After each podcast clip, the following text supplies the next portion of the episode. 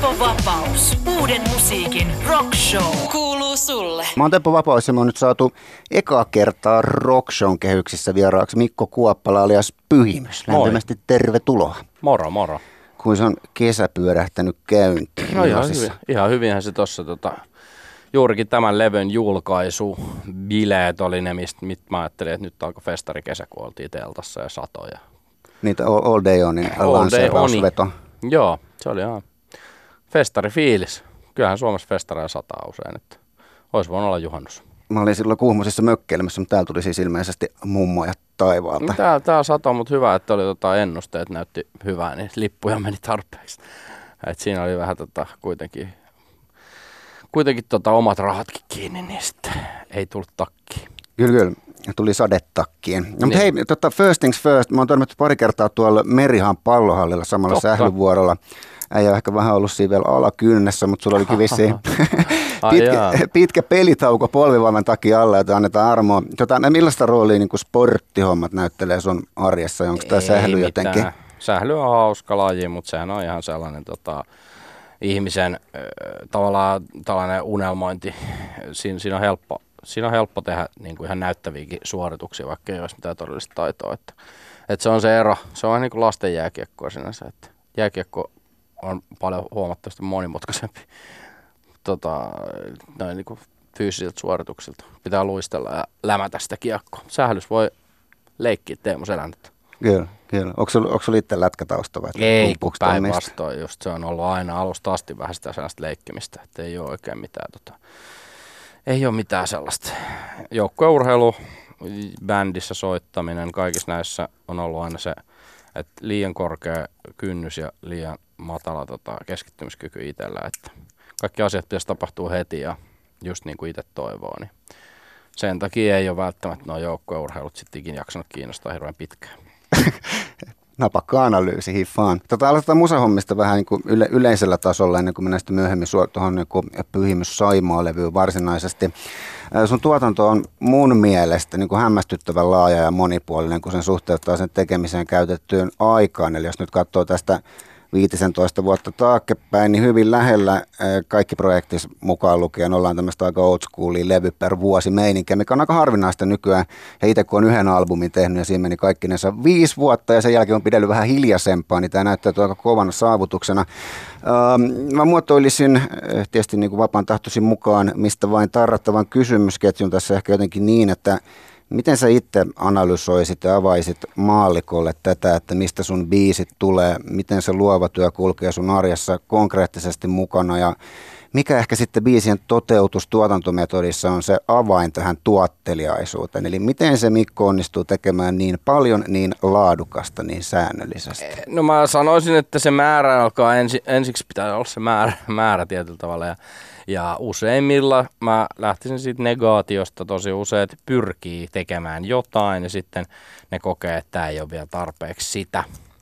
Ja siitä johtuu usein ne pitkät, pitkät levytysprosessit ja silloin se paine ja kynnys ja kaikki kasvaa. Mä oon aina vaan ollut sille, että tehdään eka, sit mietitään, sit julkaistaan, sit mietitään taas uudestaan ja tota, otetaan se palaute vastaan. Ja yleensä se ei ole välttämättä ollut täysin positiivista ja sitten ollut silleen, että no vitut palautteestakin ja sitten vaan tehdään. Ja, ja tota, sitten se laatuhan on ihan subjektiivinen juttu sitten ihmisen korvissa. Et mä oon ehkä onnistunut löytämään ne omat kuulijat sit vuosien mittaan. Mulla ei ole ikinä ollut sellaista Mä oon kuitenkin nyt levyyhtiössä jonkun verran törmännyt tapauksia, jotka niin kuin menestyy välittömästi. Ja sen jälkeen on tosi vaikea tästä analyysiä, että mitä on tehnyt oikein ja mitä on tehnyt väärin. Mm. Kun taas itsellä se on ollut silleen, että niitä vannoutuneita kuulijoita on tullut pikkuhiljaa lisää ja sitten mä oon pitänyt ne vaan mielessä. Ja, ja tavallaan suuri yleisö ei ole ikinä ollut sinänsä mikään sellainen tavoite, että mä en ole mitään pienintä yhteistä nimittäjää lähtenyt etsimään, vaikka, vaikka tota, ehkä jos... Mutta sehän meni sitten lopulta ihan puihin niin kuin toi homma. No ei se tavallaan mennyt, kun mun mielestä sit se niinku oikeastaan, musta tuntuu, että ne, ne ihmiset äh, alkoi sitten tekemään sitä lähetystyötä mun puolesta, että et en mä nyt halua vertaa itteni Jeesukseen, mutta eikö sillä mennyt vähän samalla? Näin. Mut- Ai, mut päästiin, siis- päästiin Jeesus-kompleksi aika nopea. ei, ei, ei, mä just sanoin, että en halua vertaa. Tota, joo, mutta siis fakta on se, että, että on onni, ettei heti ole suoraan ison yleisön artisti, koska sitä on vaikeampi miellyttää. Ja on ne tietyt harvat, jotka jollain tavalla löytää siitä sen oman jutun. Ja sitten ne antaa sitä ymmärrystä tehdä erilaisia juttuja, kun jos sä oot heti menestynyt, niin sitten oikeastaan sä et voi miellyttää enää, koska jos sä muutut, niin se on huono. Jos sä et muutu, se on tylsää. Mutta kun mulla on aina ollut se muutos ollut sisäänkirjoitettu siihen koko tekemiseen mm. alusta asti, että joka levyllä tavallaan voi karkottaa ne edelliset kuulijat, mutta sitten ne kore-yleisö on jo sen verran ö, niin kuin mittava, että siellä on moni ihminen, joka ymmärtää sen, että multa voi odottaa vähän mitä vaan ja musta tuntuu, että, että enää tai tällä hetkellä se iso ongelma on se, että mä en enää tiedä, millä mä voin niin kuin järkyttää enää. Että tietyllä tavalla se, se on jo sillä, että no niin, mitä vaan sanot, niin se on jo arvat, ennalta arvattavaa. No, biisien kirjoittamisesta, tota, luovasta duunista. Missä suhteessa sä luotat luovassa työssä tämmöiseen niin romanttiseen ajatukseen, tiedätkö, inspiraatiosta, joka vaan paukahtaa päälle jostain, ja missä suhteessa sitten taas raakaan duuniin? Että käytätkö näitä ikään kuin kimpasoa, jotka jommankumman koulukunnan kaveri? Kyllä pitää olla molempia mun mielestä ehdottomasti. No eri vaiheita. Että hyvä idea, tulee inspiraatiosta, hyvä, hyvä niin kuin se fiiliksellä tulee, mutta harvoin se kokonaisuus tulee valmiiksi ilman sitä raakaa duunia. Että tota, mulla ei ole kyllä ikinä ollut sitä ongelmaa, että ei pystyisi tekemään biisejä, mutta, mutta tota, voi, oli, oli niinku vaihe, milloin mä ajattelin, että, että näitä soolobiisejä nyt ei, niinku, että tuossa ole mitään järkeä. Että tietyllä tavalla jossain vaiheessa tulee vaan se, että onko näitä liikaa ja pitää tehdä jonkunlaista paussia. Ja, ja itse asiassa nyt on vähän ollut samanlainen fiilis, että pitäisiköhän nyt taas niin kuin tota, tiedän jo seuraavan soloalbumin niin kuin oikeastaan raamit ja siihen on paljon musaa jo olemassa, mutta sen jälkeen ajattelen, että pitäisi, voisi pitää taas jonkun snadin luovan tauon, ettei nyt mene ihan semmoiksi liukuhihnatyöksi, koska tosiaan niin kuin pystyisi kyllä tekemään vaikka joka päivä uuden biisin, mutta sitten se alkaa tuntua jo siltä, että, että niin kuin se teho katoo. Hmm. No näistä tota, raameista saadaankin hyvä silta tota, Sanna Litku Klemetti. Hän kertoi mulle täällä kyläillessä, että tekee aina nimenomaan albumeita, kun tekee musaa. Hänellä ei ole niin ollenkaan tämmöistä trackipuolta ikään kuin olemassa. Ja sitten hän myös niin kuin duunaa sillä tavalla, että visioi ja haaveilee valmiiksi ihan koko levyn ja erittäin tarkasti siis nimen, kansikuvan, jopa kaikkien biisien nimet ihan no, oikeasti. Joo. Ja Ei, sitten biisijärjestyksen ja niin edespäin. Joo, joo. Ja, niin tota, ja sitten oikeasti lähtee niin kuin toteuttamaan sitä näköä ja tekee joo. suunnitelmaa todeksi. Niin onko tämä niin kuin näin ikään kuin tiedätkö, valmis visiovetoinen Hyvin, hyvin. Tu- en, ole, en ole kyllä kuullut, että mu- olisi, olisi kellään muulla ollut noin lähellä sitä omaa omaa visioa, miten lähtee toteuttaa ja just nimenomaan se, että että se mielikuva on ekana ylhäältä alaspäin, mutta kyllä ne sitten elää. Mutta esimerkiksi äskeinen biisi, minkä soitit, Saaret ovat alkaneet kiehtoa minua, on ollut mulla ensiksi osa jotain toista kokonaisuutta, mutta se ei ole vaan tullut valmiiksi. Se on tainnut olla kahdella edellisen levyllä, mun soololevyllä Pettymys ja Tapa poikalevyllä siellä niin kuin alustavassa biisilistassa. Mutta se ei ole vaan tullut valmiiksi. Ja sitten tässäkin vaiheessa, sit kun se tuli valmiiksi, niin mä en ollut enää varma, että oliko tämä enää sen niminen biisi vai oliko tämä joku muu. Sitten me yritettiin vaihtaa sitä nimeä, että se olisi voinut olla Okinavan ympärillä tai sitten se olisi voinut olla joku muu saaressa tai joku. Sitten mä olin, ei vittu, että kyllä tämä on saaret. Ovat alkaneet kiehtoa no siitä vaan tuli tällainen. Ja tota, mm, tällaisia niin kuin muutoksia pitää pystyä tekemään. Et se on mun mielestä tärkeää, että et, niin ei fakkiudu ja lukkiudu, vaan, vaan tietyllä tavalla pystyy elämään, mutta kyllä se aina tulee ylhäältä alaspäin se visio. Ja just nimenomaan niin, että, että tota, biisin nimi saattaa tulla ekana, mutta mut joo, se on, se on tosi tärkeää, että, että pitää luottaa intuitio ja siihen inspiraatio, mutta siitä pitää olla myös tarpeeksi kriittinen, että jos se ei vaan toimi, sitten se ei toimi. Mikko Kuoppala alias Pyhimys on Teppo Vapauden vieraana Yle Xllä, hyvä kuulija. Lämmin kiitos, että sinä olet siinä. Se on aina kulttuuriteko kuluttaa musiikin erikoisohjelma, joten tärkeässä roolissa vetelet. Pyhimyksen ja Saimaan olisinpa täällä levyltä kuunnellaan seuraavaksi Ylös, alas, outo lumo, joka oli yksi eh, itselle erityistärkeistä tai avainraidoista. Sinulle siis Mikko, kun etukäteen kysäisin, miksi juuri tämä ja miten alustaisit tätä Chibaletta kuulijoille? No mulla on aina ollut aika tarkka myös se just se draaman kaari ja tota, yleensä se noudattelee sellaista, että aluksi annetaan hirveästi tai kysytään kysymyksiä ja kaivetaan kuoppaa ja sitten jotenkin yritetään päästä sieltä lopussa pois. Nyt jostain syystä mulla tulee Game of Thrones mieleen, että, että ensiksi seitsemän tuotantokautta kaivetaan kuoppaa ja sitten yhdessä tuotantokaudessa ratkaistaan kaikki ongelmat. Mutta, mm, tai yleensä se on jossain, se ei ole puolessa välissä, se on jossain kultaisen leikkauksen kohdalla, ettei nyt menisi liian hempeilyksi. Mutta tässä mä halusin tehdä vähän poikkeuksen, että tämä hahmo niin kun yrittää oikotietä onneen. Ja tässä biisikin sanotaan, että hyppään suoraan sinne hyväksynnän vaiheeseen. Eli toka biisi onkin jo silleen vikabiisi. Että tämä voisi olla silleen, no niin, se oli tässä. Se oli vaan tämä eka biisi ja tämä toka biisi. Ja sitten se alkaa vasta niin kuin syvemmälle niihin ongelmiin. Ja, tota, ja lopputuloksena on sitten pitkä, pitkällinen prosessi, mutta oikeastaan sitten vasta tämä optinen harha on sitten se, mikä ratkaisee sen suuren ongelman. Yle X. Pyhimys on seurannamme studiossa, hyvät kuulijat. Äh, Mikko, oot muistaakseni jossain mediassa, kenties jossain kohti todennut jotain sen suuntaista, että koet itses ainakin jollain tasolla äh, myös suomirokin tradition jatkajaksi, tarinan kertojana, lyyrikkona. Eli traditio, jonka totemippaaluina voi pitää, josta Sundqvistin, Juisen Leskisen ja kumppaneiden kaltaisia hahmoja. Sanoit samassa, ehkäpä muistelen jostain tätä, että jos laulaminen vaan sulta luontevammin lähtisi, niin laulaisit varmasti myös enemmän. Missä määrin räpin valikoituminen ilmaisumuodoksi on ollut sulle alkujaan tämmöinen äh, skene, imago ja kulttuurisitoutunut aito pääjuttu ja missä määrin taas ihan vaan sitten niin kuin rajatun osaamisen skaalaama valinta? Äh, ehkä enemmän jälkimmäinen. Mitkä ne oli ne tota, edelliset kolme sanaa?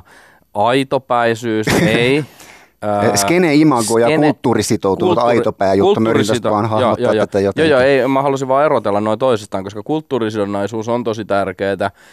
Hip-hop-kulttuuri oli, oli niin kuin meillä lähiössä se vallitseva nuorisokulttuuri, siihen liittyy graffiti, siihen liittyy myös skeittaus, vaikka se nyt olekaan mitään hip-hoppia, mutta se liittyy siihen lökäpöksyilyyn. Räppi oli niin kuin magea juttu. Se oli yksi syy. Toinen on se, että se oli epänormatiivista toisin kuin laulu, missä sä voit mennä laulukokeeseen ja saada huonon numero, jolloin sun niinku, se vaati jotain. Se on, se on jännä juttu, että miten sitten, no esimerkiksi sit punkhan on sellainen, että ei, ei punk vokalisteja kiinnostanut se laulun suorituksen puhtaus. Mutta se oli ei kyllä juiseekaan. No ei varmaan juiseekaan kyllä. Se ei mun mielestä myöskään ikin kuulostanut hirveän hyvät laulajat, mutta, mutta tota, nämä on näitä jostain syystä, siis mulla se itseluottamus ei riittänyt edes siihen huonoon laulamiseen, vaan mä olin liian, tai olen vieläkin hetkissä, jossa joudun laulamaan, niin olen niin kuin, en ole tavallaan läsnä siinä suorituksessa niin paljon, vaan enemmän mietin sitä, että meneekö tämä nyt oikein, mitä mä nyt teen. Ja rapissa mä en mieti sitä, vaikka, vaikka se ei aina menisi myöskään siinä. Että rapissa mä voin vähän olla jäljestä taimista ja sitten ottaa kiinni ja näin, ja se on, ilmaisuvapautta, mutta siinä laulupuolessa se, mulla on niin kuin tietynlainen trauma siitä, että se on ollut joskus arvioitu jollain tavalla. Sitten räppi tuli so, sopivaan aikaan, suomenkielinen räppi, että, että oli semmoinen, että haluttiin vaan tehdä jotain. Oli hirveä tarve, me oltiin tehty jotain omia leffoja, omia skeittileffoja, om, niin kuin, että oli projekteja paljon. Ja se oli vain yksi projekti. Sitä oli helppo tehdä perjantai-iltaisin ennen kuin lähdettiin öö, johonkin Mä en ole varma, lähettiinkö me silloin edes vielä baariin, koska mun mielestä Heikki ei tainnut olla vielä täysikäinen. Kiskan mut... kulmalle. Niin, tai sitten vaan noihin paikallisjuniin. Siihen aikaan se, sitä ei valvottu niin tarkkaan. Meillä oli aika usein silleen, että me oli toisella hattuhylällä oli koppa ja toisella oli mankka. Ja sitten me kuunneltiin sieltä mankasta musaa, mutta se ei ollut nimenomaan niinku välttämättä rap-musiikkia, vaan se saattoi olla Apulannan singlet mikä, mitä hän nyt oli, 93 vai 97 tai, tai tehosekottimen Freak Out tai sitten saattoi olla myös Spice Girlsia tai jotain ihan vaan sen takia, että jengi olisi sillä, että ketä vitun pelleen ajan. Eli semmoista niinku erottumisleikkiä. Ja tota, en mä tiedä, räppi oli matalan kynnyksen maatalla kynnys aloittaa ja sitä pystyy tekemään tavallaan niin kuin vähän läpällä. Et, et siinä ei tullut heti sellainen, että no yrität sä olla jotain. Ei, tämä oli vaan harrastusjuttu. Ja oikeastaan niin kuin, mm, 2003 vasta sitten, kun Heikki ja Voli lähti Inttiin, niin siinä kohtaa mulla oli sellainen, että tosissaan vaihe. Silloin, silloin mä oikeastaan niin tein ensimmäisen pyhimyslevyn. Ja jollain tavalla aina välillä silloin tällöin jotkut levyt on mun mielestä se sama levy uudestaan. Että, että, että tietyllä tavalla sitä kuitenkin toistaa ittenään, itseään. No tässä nousi nyt jo Apis ja Tehis, tässä on nyt sillä tavalla sitten niin kuin ympyrä hauskasti niin. nyt Mikkola Matin tota, tämän albumin tuottajan myötä, niin sulkeutuu. Tota, sä oot monipuolinen tekijä, mutta sulla on kumminkin toki tietenkin, tietenkin ja tuotantosi kautta myötä niin kuin vahva räppäri Naura. Tällainen rockshown tulokulmasta, ketkä tai mitkä muuten sekä suomalaiset että ulkomaiset jollain tapaa ehkä selkeästi tänne rockmusan puolelle menevät tekijät, artistit, bändit on sun koko elämän mitassa ollut semmoisia, että heillä on kenties ollut jopa ihan suora tämmöinen innostava vaikutus, eli rock-idoleita. No mun on, hirveän, mun on hirveän vaikea niin kuin miettiä, kun säkin tuossa sanoit noita rock, suomi-rock-vaikuttajia, ja sitten kuitenkin mainitsit ensimmäisen Jöstan, niin mä väittäisin, että vielä 15 vuotta sitten Jösta ei ollut se ensimmäinen, mitä mainittiin, ei varsinkaan rock-yhteydessä. Että nämä on niinku sellaiset kanonisaatiot tapahtuu sit ajan myötä. Et nykyään musta tuntuu, että Jöstan nostaa tosi moni sinne ihan kärki Silloin parhaat biisit. Joo, mutta ne ei ollut 90-luvulla vielä, kun ne tuli ne biisit. Mä muistan joku sopivasti lihava tai, tai tota, mitähän muita, Laura Jenna, Ellinor, ne oli vähän sellaisia hupaisia, hassui. Joo. Ne ei siinä ajassa ollut silleen mitenkään ylivoimaisia. Ja siihen tull, päästään semmoiseen niin uskottavuusasiaan ja johonkin sellaiseen, mitä mä oon taas itse ehkä siltä ottanut, on just se itsensä vakavasti ottaminen tai sen puute ja, ja joku sellainen niin kuin leikinomaisuus. Ja joku vähän jopa sellainen, että, että tota, parhaat biisit syntyy, jos ei, jos ei niin kuin yritä liikaa. Ja, ja tota, öö, no oli toki niin kuin jossain juisessakin sellaista, mutta sitten se itselleen nauraminen on hirveän vaikea laji, että sitten välillä se vaan tuntuu, että se on itse tarkoituksellista. Mm, eli lyhy, pitkä vastaus lyhyen kysymykseen, niin mä en oikeastaan tiedä, että ketkä menee sinänsä edes rock-kategorian alle. Et enemmänkin se on vaan niin kuin musaa, kaikenlaista musaa ja lyriikkapohjasta musaa. Että kyllä mä niin kuin, mm, Apulannassakin tykkäsin juuri nimenomaan niistä ensimmäisistä singleistä tai siihen, niin kuin, siihen levyyn asti, missä ei ollut niitä nimiä. Ja sitten sen jälkeen sit musta tuntuu, että ne biisit alkoi olla jotenkin enemmän valmiiksi pureskelta. Jotain, jotain tapahtui, jotain AOR. Syntyy apulanta-formaatti. Niin, ehkä, ehkä jotain tällaista. Ja, ja samoin Tehiksel, niin kuin se freak out oli tosi kova, mutta sitten, sitten kaikki nuoret tyypit oli mulle taas niin kuin liian. Ja varmasti niin kuin, itse asiassa pyhimysmateriaalille on käynyt ihan sama, että et, et on niin kuin monia kuulijoita, jotka on silleen, no oli hyvää siihen paranoidiasti, mutta sitten alkoi tulee näitä Suomi-iskelmä jättiläisiä ja muita. Et, et, et ihmisen, ihminen muuttuu, se rupeaa tekemään erilaisia juttuja, mutta, mutta tota, mm, se mikä joskus oli kirosana, niin, niin varmaan luulen, että minä ja kymmenen vuotta nuorempi minä ei tultaisi niin hyvin toimeen enkä välttämättä sainaisi sitä ja se varmaan vihaisi mua siitä, että mä en sainannut sitä. Näin. Pakko muuten kysyä tuota tuossa laulamisesta vielä, että dikkaaks kautta uskallaksi ollenkaan laulaa karaoke? Ei, mä no, en, no? tykkää, en tykkää siis lainkaan laulaa Joo, karaoke, jopa vähemmän. E, et, tota, ei, ei pysty. Mm, ei, ja niin kuin, no mä oon nyt sanonut tota, mun toisen tyttären kolmas nimi on Amalia, niin mä oon luvannut sille esittää tämän Leventelimiksen Amalian hänen häissään.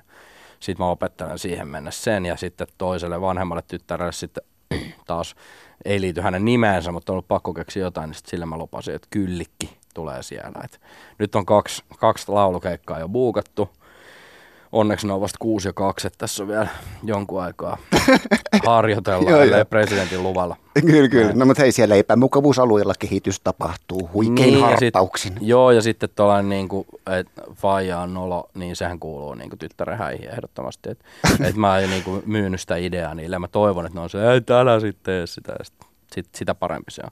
Et mä oikeastaan kun siinä karaoke-laulemassa on myös se, että kaikki sanoo, mene nyt, mene nyt, Jep. kyllä sä pystyt, niin ei sitten. Mutta sitten jos kaikki sanoo, älä mene laula, et nyt mene laulaa, sit mä voisin mennä. Eli siinä on vinkkejä, että millä mut sais laulaa. Jos kaikki kieltäis mua ihan vitun sille, että mä uskoisin, että ne ei oikeasti halua, sit mä voin mennä. Kyllä.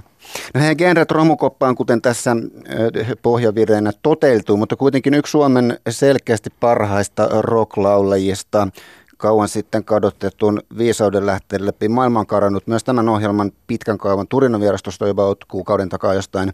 Eli Elli Ellips fiittaa Pyhimys Saimaan optinen harhas tygellä uudella levyllä. Mikä toi teidät yhteen ja mitä ajattelet Ellistä artistina tämän hetken suomiskenessä? Mm, mä en osaa edes sanoa, mikä toi meidät yhteen. Mä, mä luulen, että, että tota, tää mä oon saattanut lukea tää jostain lehdestä. Että Tai sä oot lukenut lehdestä, mikä toi teidät yhteen. Niin, siis Ville Galle on muistaakseni joskus soittanut mun ensimmäistä levyä Ellille ja sanonut, että sä saattaisit tykätä tästä tyyppisesti. Sitten, sitten tota, me ollaan törmäilty jossain ihan niinku muuten silleen vaan jossain musapiireissä ja jotenkin se semmoinen keskeinen kunnioitus on ollut tiedossa ja mitenköhän se on sitten edennyt. Kyllä mä oon aina jotenkin yrittänyt pyrkiä siihen tilanteeseen, että me joskus voitaisiin tehdä biisi yhdessä. Mutta kuten ehkä olet huomannut, niin Elli ei ole hirveästi näissä räppikertseissä käynyt, tiedätkö, niin kuin silleen minä vetää, vaan hän on pysynyt siinä omassa halo-lokerossaan ja se on, se on varmasti ollut oikein niin kuin järkevä valinta. Mutta sitten kosmiset yhteydet toivat tämän levyn, Matti tuotti Ellips-levyn, Halo Helsingin tauko. Ja Kaikki sitten loksahti. kysyin, kysyin tota, symbolisesti isältä tyttären kättä, eli menin Kavi Hakaselle ja sanoin, että olisiko tämä mitenkään mahdollista, että, että tota, Elli tulisi tähän levylle, että se olisi tosi kiva. Ja kaikki onnistui lopulta. Yle X.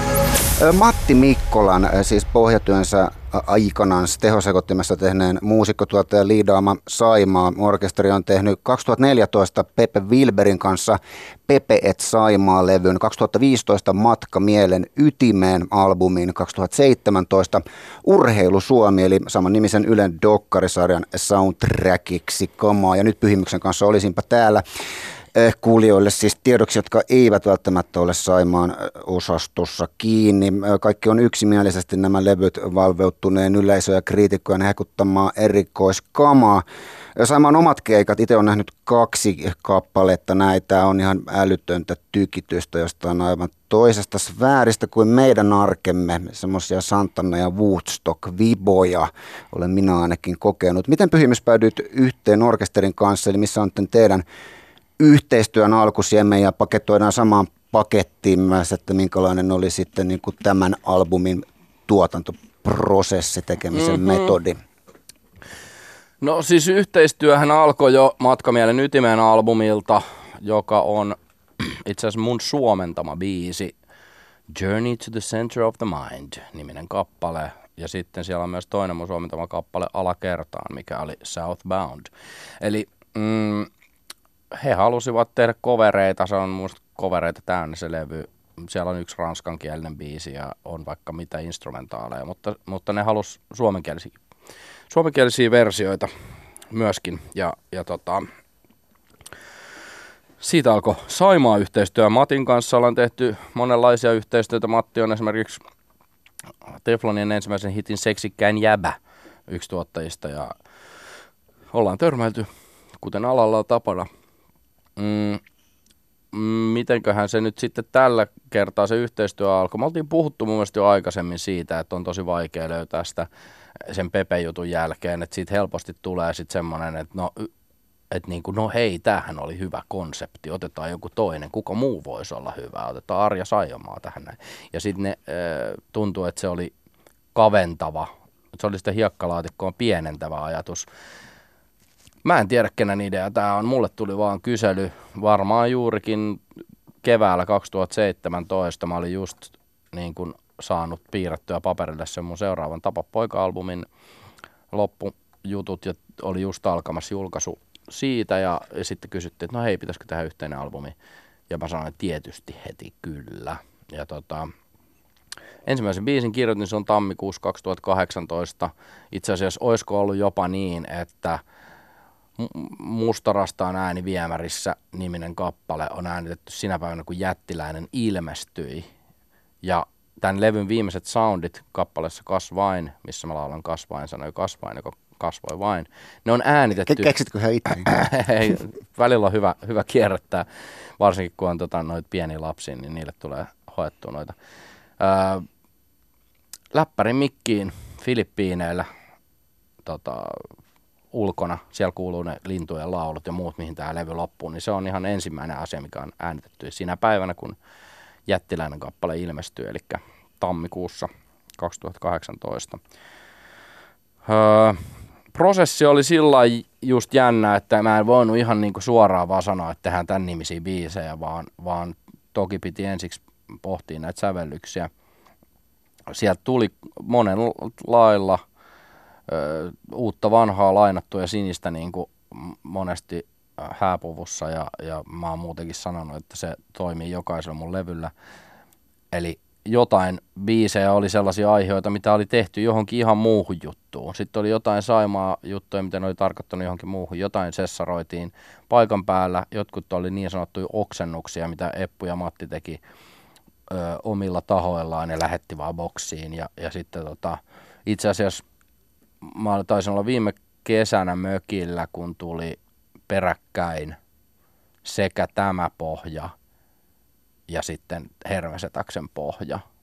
Ja mä kirjoitin Hermesetaksen heti siinä, ja sitten tämä biisi oli silleen, että tämä säästän, tähän tulee selli. Eli ne, ne oli niin kuin välittömästi, mä tiesin, että nämä kaksi biisiä. Et jotenkin se te- tekoprosessi oli silloin sellainen, että me oltiin jo löydetty se yhteinen sävel. Ja sitten ne heti, mitkä tuli silloin, niin ne oli tosi vahvoja ja niissä oli kaikki kohdallaan sitten muita jouduttiin totta kai vielä vähän viemään siihen suuntaan ja sitten hakemaan juttuja. Tekoprosessi oli niin kuin sillä tahoillamme toimittiin. Et ensiksi tehtiin tietokoneella asioita ja sitten mä kirjoitin ja sitten sen jälkeen kun mä olin tehnyt näin, niin sitten vasta bändi meni studioon ja soitti ne sisään ja, ja sitten vielä kerran nauhoitettiin tietenkin räpit sitten niiden päällä. Pyhimys tekee omia keikkoja läpi kesän. Tietysti jo pian tulossa esimerkiksi Yle X Pop Joensuussa, Joensuun torilla. Teflon Brothers keikkailee ahkerasti ja päälle tulee sitten nämä Saimaa-keikat. Pyhimyksiähän on siis monia hyvät kuulijat, heistä nyt vain yksi tässä studiossa. Ei mennä nyt siihen miten tämä on mahdollista ylipäänsä, vaan käydään tämä Saimaa-osasto vielä nopeasti läpi. Pyhimmäiset Saimaa on provinssissa, Ruisrokissa, Betrefolkissa, Hailuodossa, Ilosaari-rokissa, Poriatseilla ja sitten vielä elokuussa Tampereen pakkahuoneella ja Helsingin musiikkitalossa. Tällä erää lista näyttää täältä. Pyhiät Saimaa keikat startas tosiaan tuolta sateisesta All Day on festareilta pari viikkoa sitten. En ollut mestolla, mutta miten se toi meni, mitä kehitettävää jäi sieltä tuleville keikoille? Keikoille. Ja miksi Pyhimyksen ja Saimaan keikoille kannattaa ihmisen tulla? Löytääkö sieltä kumppanin? No sitä mä en osaa sanoa, että riippuu ainakin. No sanotaan, että jos kumppanin löytää, niin se on varmaan samanhenkinen. Mutta tota, kehitettävää en hirveästi löydä ja se on hyvä asia siinä mielessä, koska silloin kun sä mainitsit tämän Santana ja Woodstockin, niin se on ehkä mulle se isoin haaste, se improvisaatio, se, se biisien niin kuin kasvaminen tottunut taustanauhaan. Eli mm, mä olin tyytyväinen just siihen, että asiat meni niin kuin oli suunniteltu ja nyt kun ne meni hyvin, niin sitten mä toivon, että tulevaisuudessa ne, niiden ei ehkä tarvi mennä niin kuin on suunniteltu.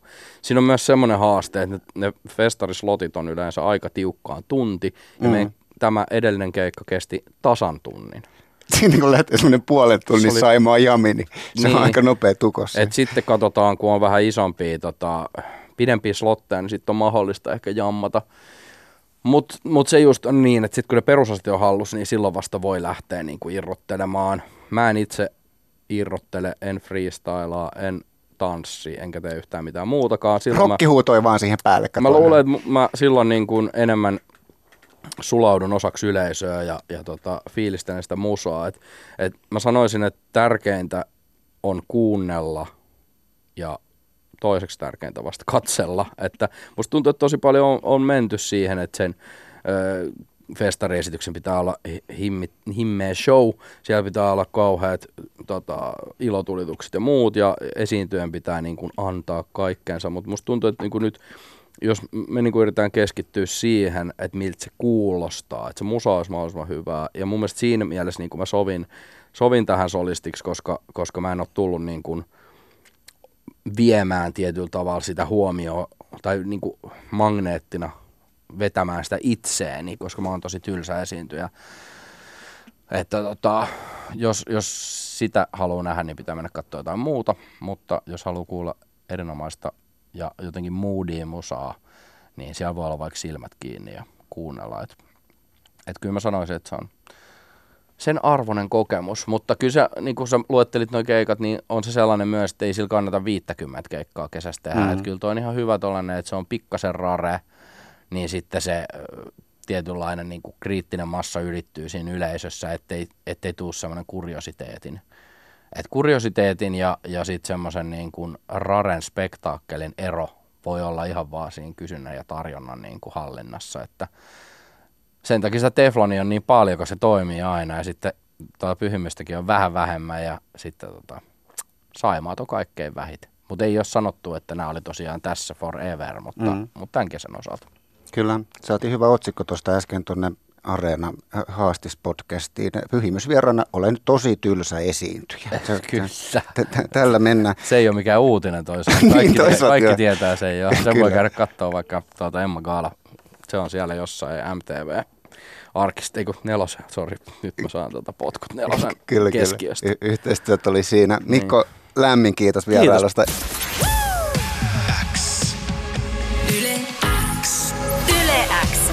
Vapaus. Uuden musiikin rock show. Kuuluu sulle.